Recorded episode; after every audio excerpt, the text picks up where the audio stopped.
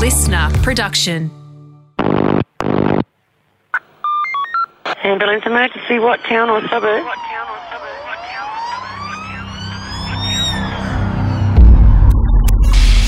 This is Jason Morrison, the Ritz Carlton Hotel at Double Bay, the scene of a major international story. Inside the building, on the fifth floor, a man's body was found in the doorway of one of the suites. A hotel maid made the discovery and screamed out for help. Security came and the officers tried to revive the man, but he'd been dead for some time. But it is the identity of this man. He's an international music figure, a genuine star. INXS are one of Australia's most successful, most influential, and most enduring musical exports. They've sold over 80 million albums and headlined at some of the most iconic music stadiums across the globe.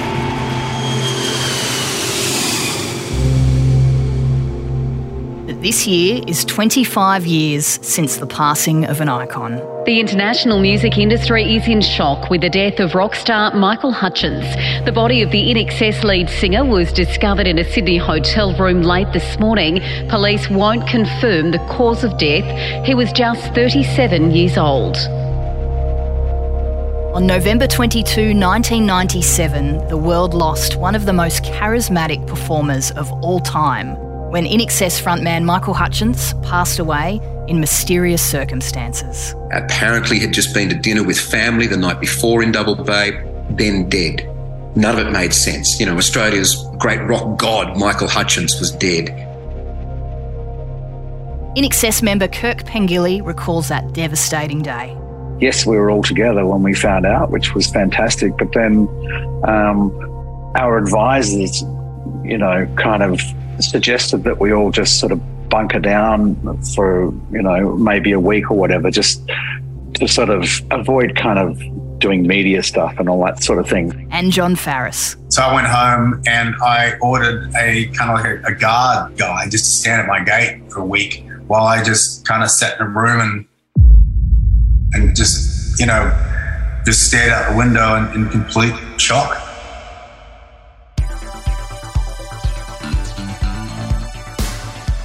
In this special, you'll hear from the band, their friends, and other music legends about the legacy of INXS and the impact of Australia's most loved rock star, Michael Hutchence, 25 years after his passing. I still think INXS are one of the most original bands still to this day. I don't hear anybody really that compares. He was one of the greatest performers in a rock band ever. He was um, really compelling to watch live. He was, you know, he, he just became very serpent like and, and commanding of a crowd without even trying. You know, it was just in him. He was the new Jim Morrison, for God's sake, but better. You know, he had a bigger audience. I was devastated. I um I literally look I'm actually getting a bit choked up thinking about it because it was that that powerful for me. You'll hear the story of the band's unique beginnings, their world-conquering highs, and their devastating lows. He didn't want a lot of people to know about the loss of smell and taste and also the kind of pain that he was in. And for the first time, you'll hear about the private pact that bonded INXS together and the secret master plan that almost changed rock history. Look, we all wanted it to be a girl. We loaded it with girls. It was 15 contestants. There was eight girls and seven guys. Okay. We uh, already had the name of the album called Switch. It was meant to be Switch to a Girl. I mean, the whole thing was all set up perfect, you know. She wasn't there. This is the story of Michael Hutchence and INXS, a story of life, loss, and legacy. A band of brothers faced with the unthinkable, and the story from those that were there. This is Behind the Hits, Michael Hutchence, INXS. This is a big year for some significant INXS anniversaries. It's 40 years since their iconic album, Shabooh Shoobah, and 35 years since the band's most successful album, Kick, with its anthems like New Sensation and Never Tear Us Apart, and 45 years since they played their first gig. INXS's music is still a constant presence in our lives. Their compilation, The Very Best, has spent a decade in the ARIA chart, where it is still rubbing shoulders with the superstars of today. They've been covered by Bruce Springsteen, Vance Joy, and The Killers, referenced in a song by Dua Lipa, and influenced just about every rock band on the planet. INXS seems to be equally as popular today as the day they played their last live show, being introduced to new generations with their songs used in hit TV shows from Black Mirror to Euphoria. Their trademark and timeless mix of rock, funk, and dance is now viewed as groundbreaking. The INXS story starts in Sydney in the mid 70s when Andrew Farriss took a new student being bullied at his school under his wing. It was Michael Hutchence, and the pair would make history as songwriting partners. Here's Michael. I was having a little bit of trouble on my first day at school. I was sort of ended up in some fight with some kids, and he, he came over and um, sort of broke it all up and said, Hi, I'm Andrew. However, Australia's most successful rock frontman of all time was initially a reluctant singer, as Andrew Farriss remembers. When we met each other, he never played an instrument. In fact, during INXS's entire career, he never played instruments. His instrument was his voice and an amazing live stage entertainer and an incredible singer. But when I met him, he didn't play instruments, whereas all my little school buddies, you know, most of us could play an instrument. And so I hadn't yet thought that Michael would do anything except we used to talk about lyrics a lot together. And he was always really clever at prose. We were just sitting there one day, I think in his mum's house, and I said to him, Why don't you try singing? You know? And he sort of looked at me, thought, Singing? And I said, Yeah, just have a go. Andrew convinced Michael to join his band Dr. Dolphin, who featured future INXS member Gary Beers on bass. Andrew's older brother Tim had already been in a duo with guitarist and future sax hero Kirk Pengilly, but in 1977 the two bands would unite. Here's the late Michael Hutchence on his recollection of the time. Andrew did say, "Yeah, I, you should be a singer." You know, nah, nah, no, I don't do that. You know, I was into motorcycles and things like that. I was a real boy, and um, and he gave me a microphone and I started singing in a garage. I don't know what the hell I was singing, some rubbish. And we, we were trying out drummers or something. And we had one drummer kept on flipping out. And that's how we eventually got Jon. You know, hey, what about your kid brother? Oh, him. That kid Farriss brother Jon joined as a teenager with the band now logically christened the Farriss Brothers. They played their first show on August 16, 1977. Coincidentally, Tim Farriss's 20th birthday and also the day Elvis Presley died. It was just bizarre that the brothers had never really played in the same band before, ever. We were just doing our own thing. So I was 16, pretty young. I was always around people who were eight, 10 years older than me. When the Farriss family relocated from Sydney to Perth, the non Farriss members of the band followed them across the country.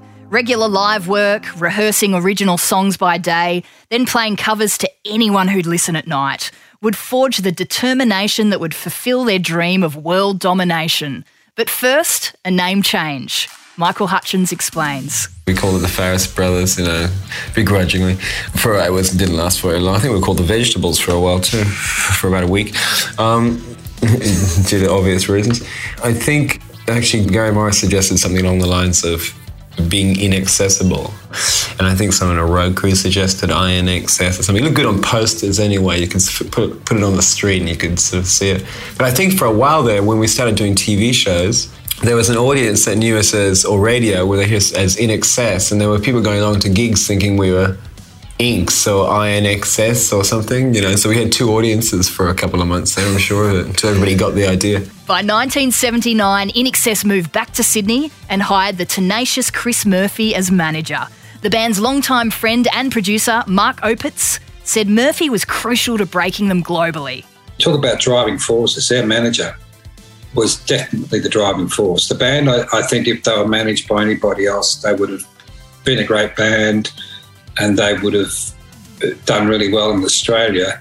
But Murphy, he actually said to them, "We want to dominate the world. We want world domination. That's what we're after." And said, "And that's what I'm after. Are you with me?" And they said, "Yes."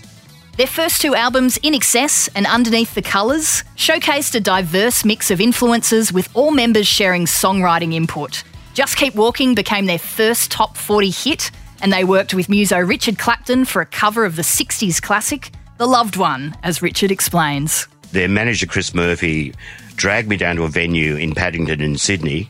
There was nobody there. This young band came out, played to nobody with this passion and, and panache that just blew me away. I went to the dressing room after, after they came on stage. Um, I loved their songs and we just hit it off. So I went in almost straight away and did the love one with them. INXS were still finding their sound, experimenting with different genres.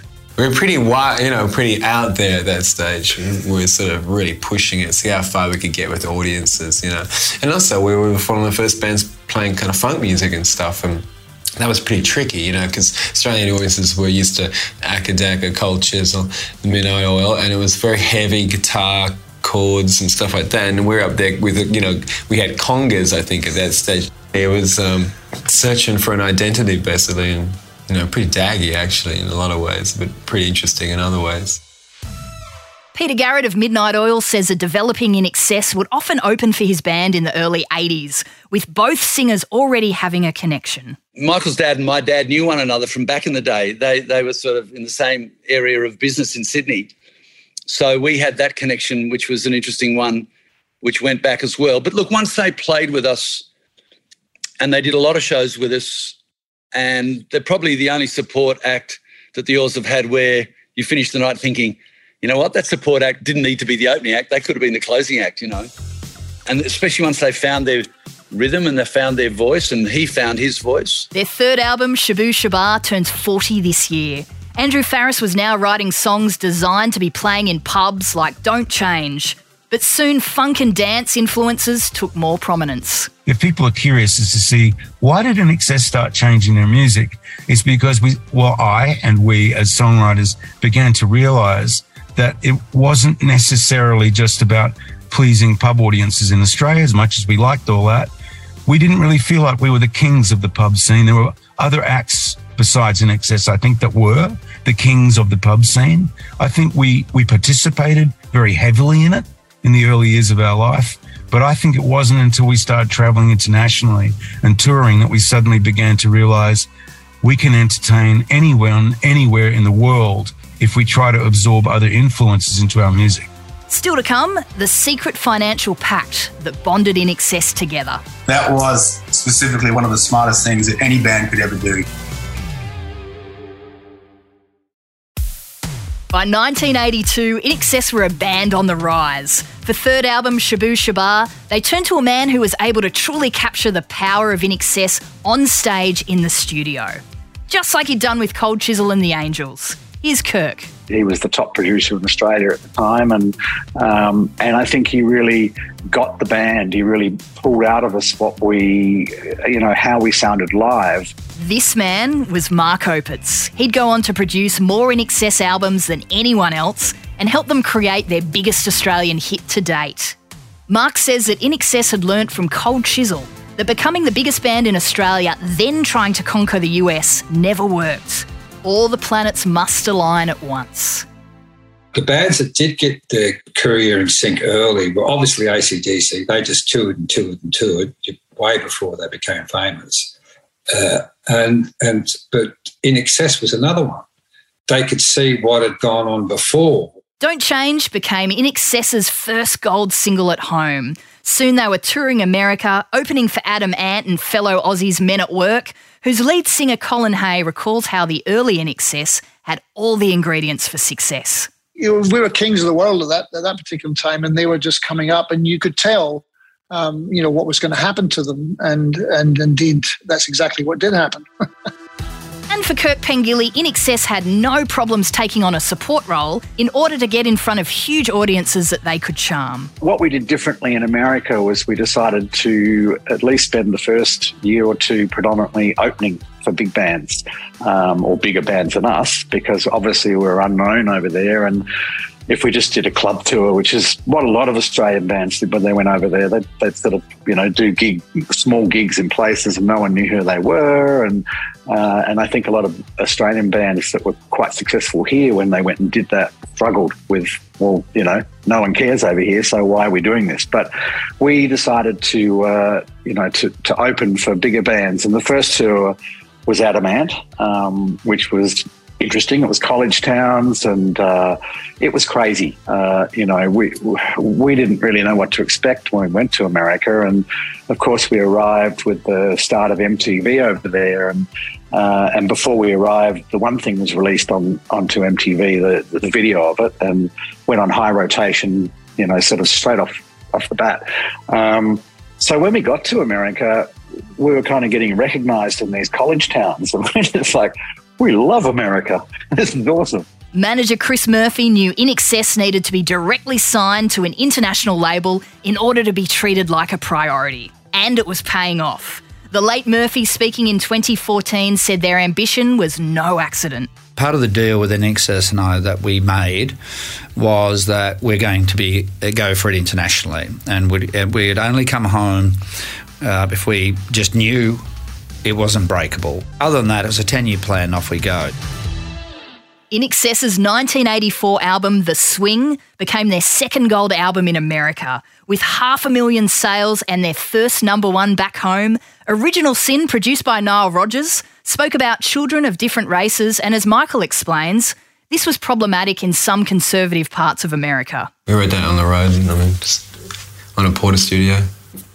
Funnily enough, ironically, from from seeing Spanish kids and black kids and white kids all playing around. I remember seeing them, just little kids playing around on a, on a garden, front garden somewhere, and thinking, as the years go by, are they going to be get that conditioning? What are they going to learn? Are they going to be able to still play together? You know, um, I don't know. In the mid 80s, as much as it was all going to plan, manager Chris Murphy was deliberately downplaying the band's American success, fearful of a backlash that he saw coming.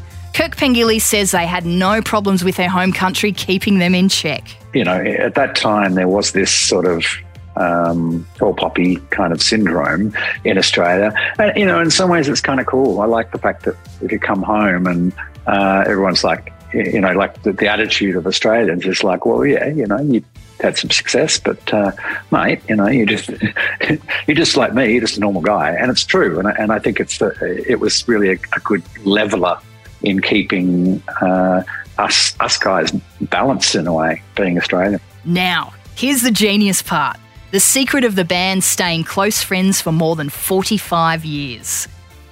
Band manager Chris Murphy had set up a business arrangement for INXS, which would avoid the dangerous path that saw so many bands fight and break up over money. While Andrew Farriss and Michael Hutchence would start to handle most of the songwriting duties, Murphy told the band they should split their royalties to recognise all the members' input on songs to keep things harmonious.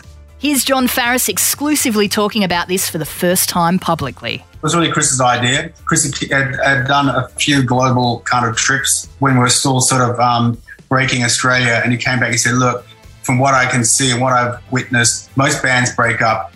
Once you're successful, then everyone starts getting a little uppity about how money is, is, is split and everything like that. So, as a foresight, I recommend before anything gets too exciting for you guys, that you get really clever and, and smart and wise about just just making everything a little bit more fair for everybody so that we can all feel that you know our families can can feel like we're all part of it and and that was one of the wisest things you know ever done in the history of mankind.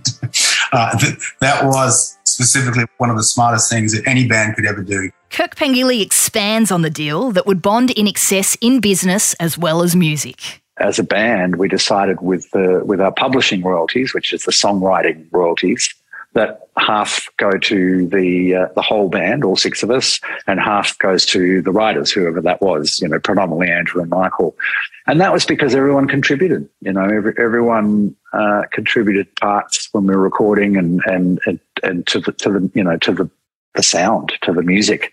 Um, and that sort of made everyone feel like they were part of it as well. They weren't just, you know, a lot of bands I think do split up because of the, the songwriting team versus the rest of the band. Um, we squashed that by making it fair by having you know half of those publishing royalties going to the whole six of us. As the band hit the top five in America with "What You Need" in 1985, Andrew Farriss says the success wasn't a chance to take their foot off the pedal. Our manager at the time, Chris Murphy, who sadly passed away last year, a brilliant man, great manager too he called me at home and he said, Do you realize you've got a top five hit in the United States with what you need, the song? And I said, Oh, that's, that's fantastic. He said, Well, you should go out and party and do whatever you got to do. And I was in my 20s then. I said, Yeah, sure. Thanks for calling. Put the phone down. And then I called Michael and I said, How do you feel about this? And he said, Yeah, I feel a bit strange about it. I said, Yeah, me too. And then we, and we said, Well, why do we feel strange about it? And then we both realized because we have to go and do it again. You got to go out there. You're going to have to try and do that again. And that's not easy. Okay. That, that stuff's not easy. And that's why on the next album with Kick that we had so many hits off that record is because we suddenly realized that we're going to have to, for the moment, just forget about running around on stages and things and just really seriously focus on this music for and songs for a while. And the band, God bless them, the rest of the guys in INXS on a tour bus in Germany said to us, Why don't you and Michael write all the songs? Because you're the guys that write the hits. So why don't you do that? And I thought that was incredibly smart of them to do that. Um, because in a lot of bands, well, a lot of them, you know, hit a brick wall in bands is because they start competing with each other. You know, and I could, I won't say which bands, but some of the biggest bands in the world have had bad endings because of that, where they, they started competing with each other. And we never really did that as a band. We were really lucky like that. We played to our strengths. If someone was really good at something, we let them do that, you know, because that's what they're really good at. By 1986, their biggest album, Kick, was still a year away. INXS was starting to finally crack the UK market, opening for Queen at Wembley Stadium, a venue they'd famously headlined themselves just a few short years later. INXS were one of the very first Australian bands to embrace the music video, and their work has since become legendary.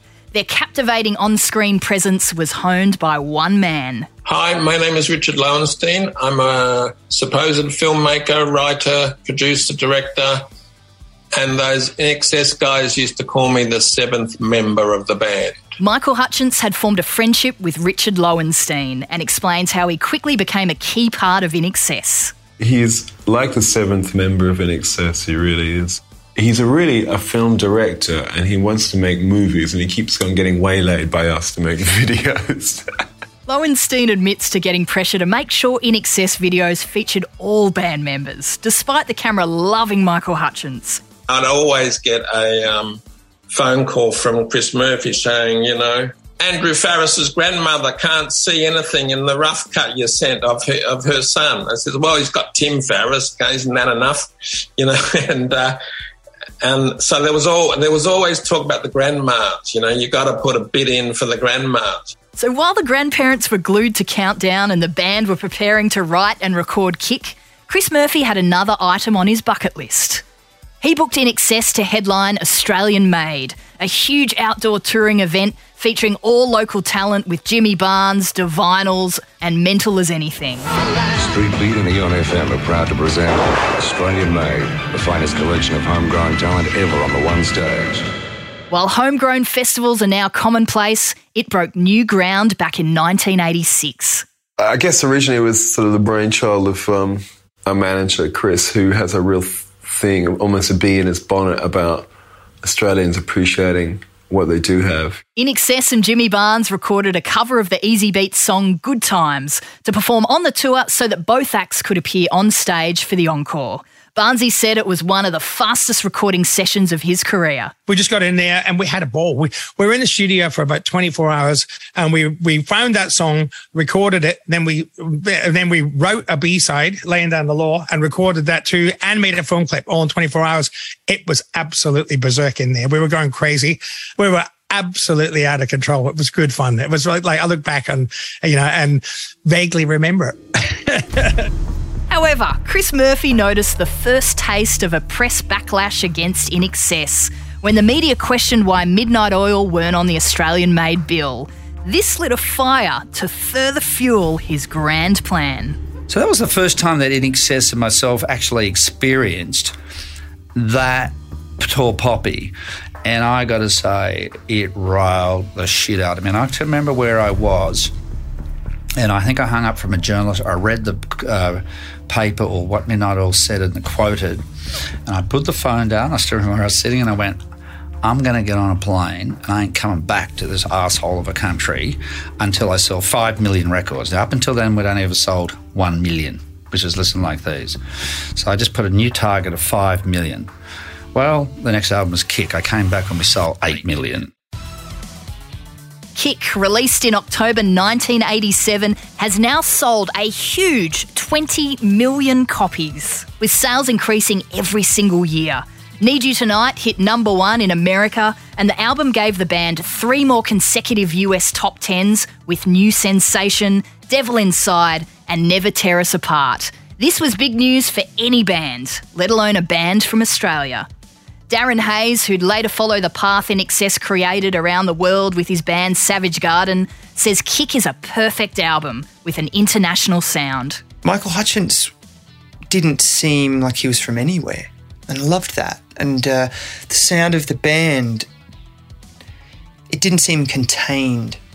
And I think that's one thing that you, you can fall victim to as a local artist that is that you there's this imaginary glass ceiling and you think, well, I'm pretty good for an Australian, but and I loved that INXS just thought, you know, screw that. We, you know, we're pretty good, full stop. And and I always related to his ambition and, and the sound, the global sound of their records. When Chris Murphy played a pre release version of the album for the band's American label Atlantic Records, he claims he was told it contained no hits and they'd give him $1 million to go back and re record it. The million dollar rejection story has become an urban myth but it's one Jon Farriss still stands by. If Chris is saying that he walks in with, you know, 15 ton balls to go into uh, one of the largest corporate buildings in, in the world and say, hey, uh, if you don't like the, the album, stick it up your ass. Like, that's probably the best rock and roll story I've ever heard in my life. Um, so I'm going to stick with that because I pretty dang good. And after all, we do represent what's supposed to be rock and roll. And that, ladies and gentlemen, is how you, you operate. You know. Dorothy Carvello was working at Atlantic Records in New York when Kick conquered America. I'm Dorothy Carvello. I'm an author and music industry executive and activist, and also uh, was a personal friend of Michael Hutchence for 10 years. Well, Kick, I think, was an iconic. It was, it still is. It's, it was a huge record. There was nothing like it. It was like one single after another single with amazing videos. I mean, the videos that Richard Lowenstein did were just nothing was like that in America before. There was nothing like it on MTV. And the unique thing about INXS as compared to the other bands on Atlantic at the time was that their work ethic was amazing. At least from Michael's perspective, he was the member of a band. It wasn't the Michael Hutchence band. This for one mentality has stayed with the band from schoolboys to superstars to the current day and proved a crucial factor in not only their success, but their happiness. Yeah, INXS definitely, you know, we were a democracy right right from the beginning. Um, you know, uh, like to, I can't. Uh, one instance, obviously, was that uh, Rolling Stone in America wanted to do a big big article, you know, in the mid, well, probably around Kick, I think it was, and they wanted Michael on the front cover, and and Michael was the one that said, no, it has to be the whole band. You know, we're a band. It's not Michael Hutchence and his backing band. Michael championed that probably more than the rest of us did. Michael always believed that success was better shared. With numbers, with people around you. I don't know if I could have done it by myself, you know.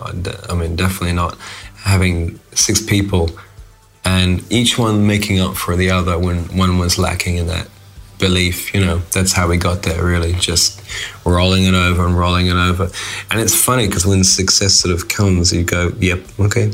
You don't sort of jump around, yay! you know, it's, I mean, of course, it's exciting, but just it just was there. You know, we didn't it didn't just happen in one single. We didn't just have a hit out of a garage. You know, we just kept on playing and playing, and that's the way we work. That's how we function. You know, we're a real living band. Coming up, how Michael Hutchence went from shyness to rock god superstardom. That was interesting. I had to sort of gear up to walk out in front of sixty thousand people or something.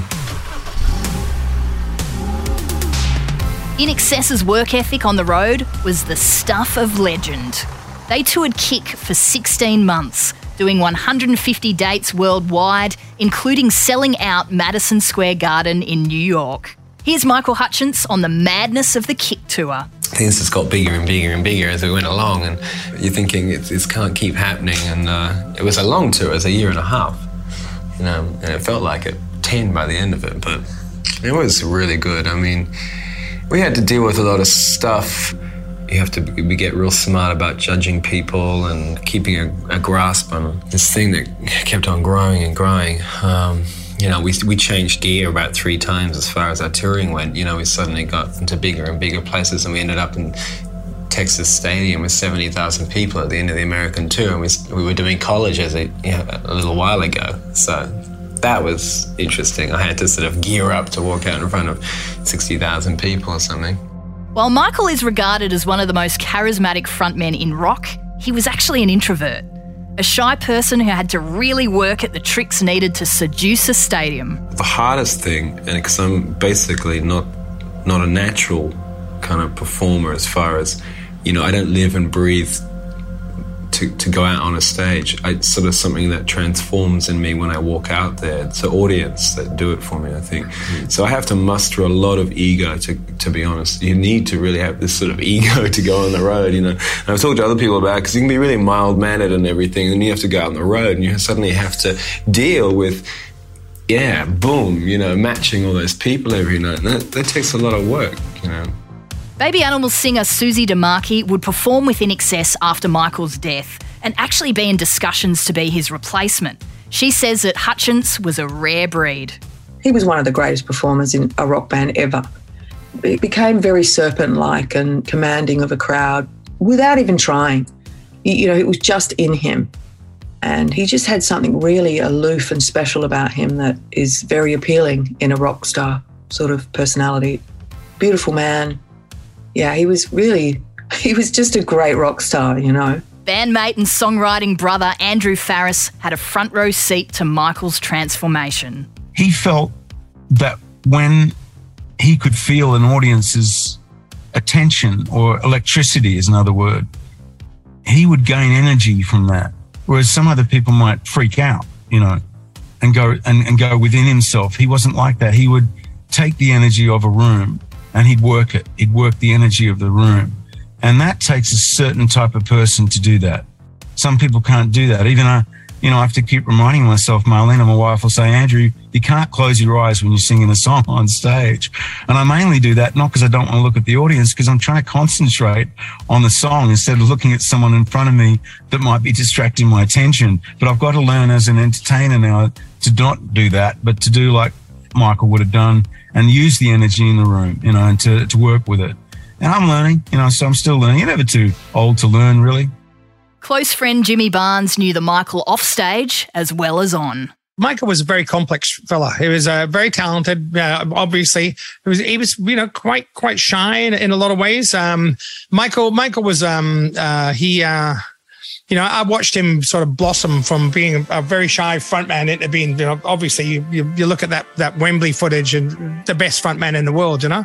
Uh, but he was, uh, but it was it was complex. He was, um, you know, he cared about his art. He um, he he worked really hard.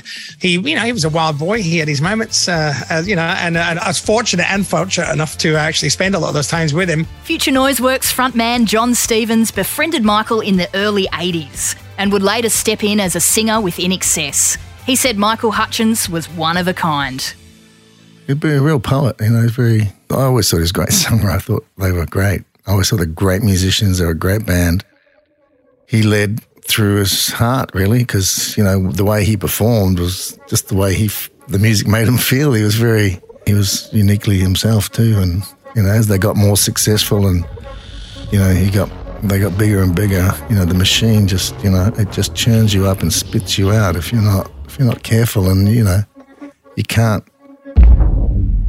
continue down that debauchery path. And you got to get off it at some point, otherwise you don't survive. The relentless touring was as rewarding as it was intense, as Andrew Farriss recalls. The thing that really a lot of people don't, don't understand clearly is that when you go tour overseas, and if you do it the hard way, which is you play a different town every night, for months on end. What you don't have is you don't have your own bed. You don't see any of your friends or family. You don't even see your little dog you might love. You don't see anybody but the same people over and over and over again. A little bit like dad said to me once, sounds like being in the Navy, because he was in the Royal Navy at the end of World War II. And I said, yeah, it's a little bit like that. You know, you drink beer, you chase girls around, and, and you ride around, you sleep in like a little coffin type bunk thing, and you roll around together at all hours of the day and night. You're working all the time. And I think that the difference is, is you, you go back and you have to do it again and again and again and again.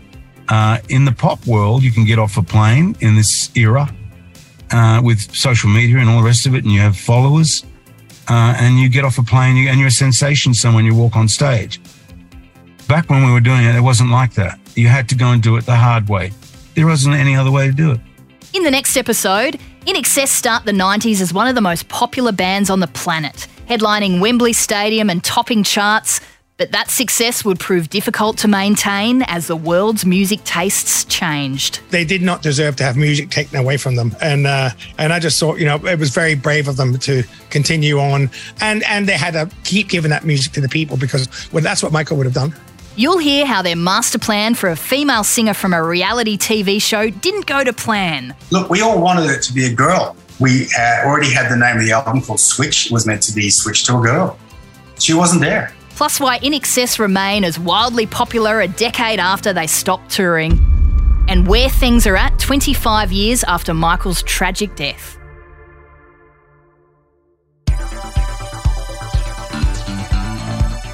Behind the Hits, Michael Hutchence INXS was hosted by Kat Lynch. It was written by Cameron Adams, audio production by Dom Evans, and produced by Georgie Page. If you need to speak to someone about any of the topics covered in this episode, call Lifeline 24 7 on 13 11 14. Listener.